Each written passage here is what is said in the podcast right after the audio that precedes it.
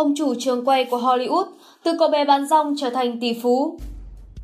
Kirk Kerkorian là một doanh nhân, nhà đầu tư và là nhà từ thiện người Mỹ gốc Armenia. Ông là chủ tịch của Transinda Corporation, công ty có trụ sở tại Beverly Hills, California. Kirk Kerkorian sinh năm 1997 trong một gia đình nghèo khó người Armenia. Gia đình ông thuộc loại nghèo khó nhất trong số những người nhập cư sang Mỹ lúc bấy giờ và phải sinh sống trong những khu ổ chuột. Các Kerkorian phải bỏ học sớm để giúp gia đình kiếm kế sinh nhai, phụ giúp gia đình. Cậu bé Kirk rất chăm chỉ và chịu khó làm việc, từ bán báo rong cho tới những nghề quá sức với một cậu bé như phụ bếp, bồi bàn. Lớn lên trên đường phố, Kirk Kerkorian trở thành một cậu bé tinh danh, từng trải và ham kiếm tiền. Cậu sẵn sàng bỏ công việc hiện tại nếu có một nghề khác có mức thu nhập cao hơn. Bên cạnh sự tinh danh láo lỉnh của một cậu bé đường phố, các Kerkorian còn có sức khỏe rất tốt. Năm 14 tuổi, ông nhận làm những công việc khá nặng nhọc như làm vườn thuê, đi thu hoạch hoa quả cho các chủ trang trại, Kokokorian ham học võ và thích chơi đấm bốc. Và để có tiền sinh sống, cậu bé đã không ngán cả việc nghề võ sĩ quyền Anh, Kokokorian đã dám thách đấu với nhiều người chỉ vì tiền. Ông đã từng liều mạng nhận thách đấu với cả võ sĩ quyền Anh bởi số tiền thưởng hấp dẫn. Kokokorian từng đi qua một thời tuổi thơ tuổi trẻ cơ hàn. Có lẽ máu liều của Kurt Kokorian, một doanh nhân giàu có sau này, đã có từ đó và theo ông suốt cuộc đời. Cho đến về sau này, khi đã thành một tỷ phú giàu có bậc nhất nước Mỹ, nhưng người ta vẫn hay nhắc tên ông với tư cách là một võ sĩ quyền Anh của một thời xa xưa. Khi ông không còn phải lo miếng cơm manh áo từng ngày nữa, thì Kurt Kerkorian đã nghĩ ngay đến chuyện làm giàu. Cũng giống như việc sẵn sàng kiếm sống bằng mọi nghề, Kurt Kerkorian tìm cách làm giàu bằng nhiều cách. Trong vài thập kỷ qua, bất kể ngành công nghiệp và tình hình kinh tế đã thay đổi như thế nào, Corcoran đã thực hiện chiến lược này khá tốt, Corcoran đặc biệt yêu thích ô tô và ông bắt đầu kinh doanh với việc buôn ô tô cũ. Trong đời kinh doanh, Kirk buôn đi bán lại đủ mọi thứ và kiểu mua đi bán lại của Kirk chắc chẳng mấy ai bắt trước được. Đó vừa là một sự tinh quái nhưng lại là một sự mạo hiểm và liều lĩnh.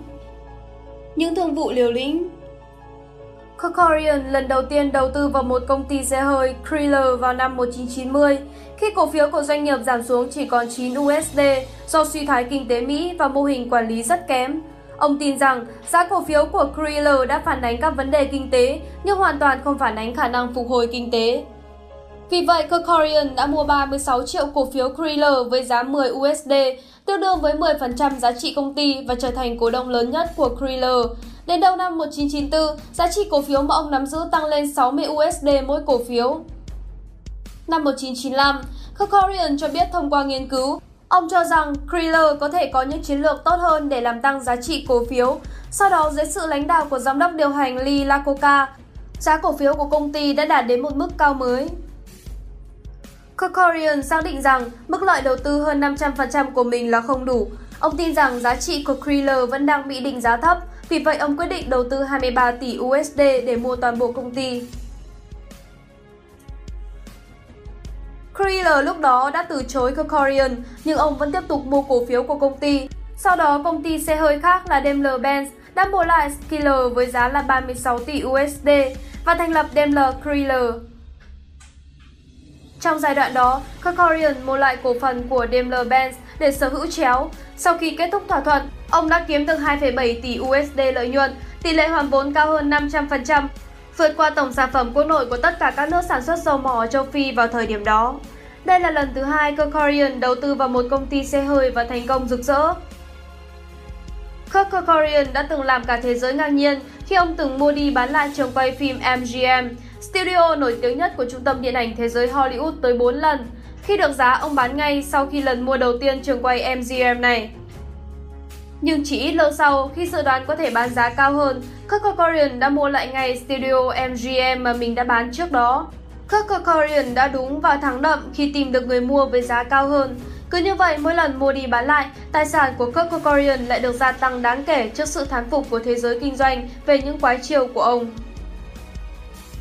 Sau chiến tranh thế giới thứ hai, Kerkorian đi học lái máy bay và ngay sau đó gom tiền để mua một chiếc máy bay thể thao. Hành động trên cũng là quyết định khá liều lĩnh của Kerkorian lúc bấy giờ. Ông có hãng kinh doanh riêng từ đấy, đó là hãng hàng không tư nhân do chính Kerkorian vừa là chủ vừa là người lái.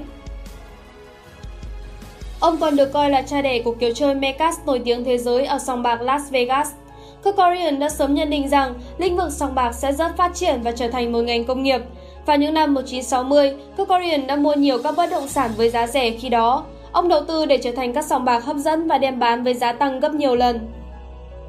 Chẳng có trong tay những tập đoàn công nghiệp khổng lồ, ông cũng không phải là nhà quản lý hay nhà đầu tư chuyên nghiệp.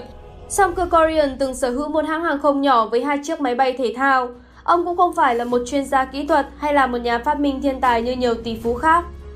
Kurt Kerkorian luôn có trong tay nhiều khách sạn, song ba casino để bán khi có người hỏi mua. Mặc dù vậy, tỷ phú Kurt Kerkorian cũng không phải là nhà đầu tư bất động sản chuyên nghiệp.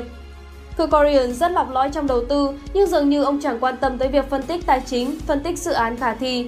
Không ít người thậm chí nghi ngờ rằng Kerkorian có khi còn không nắm chắc, không hiểu gì về các khái niệm phân tích tài chính.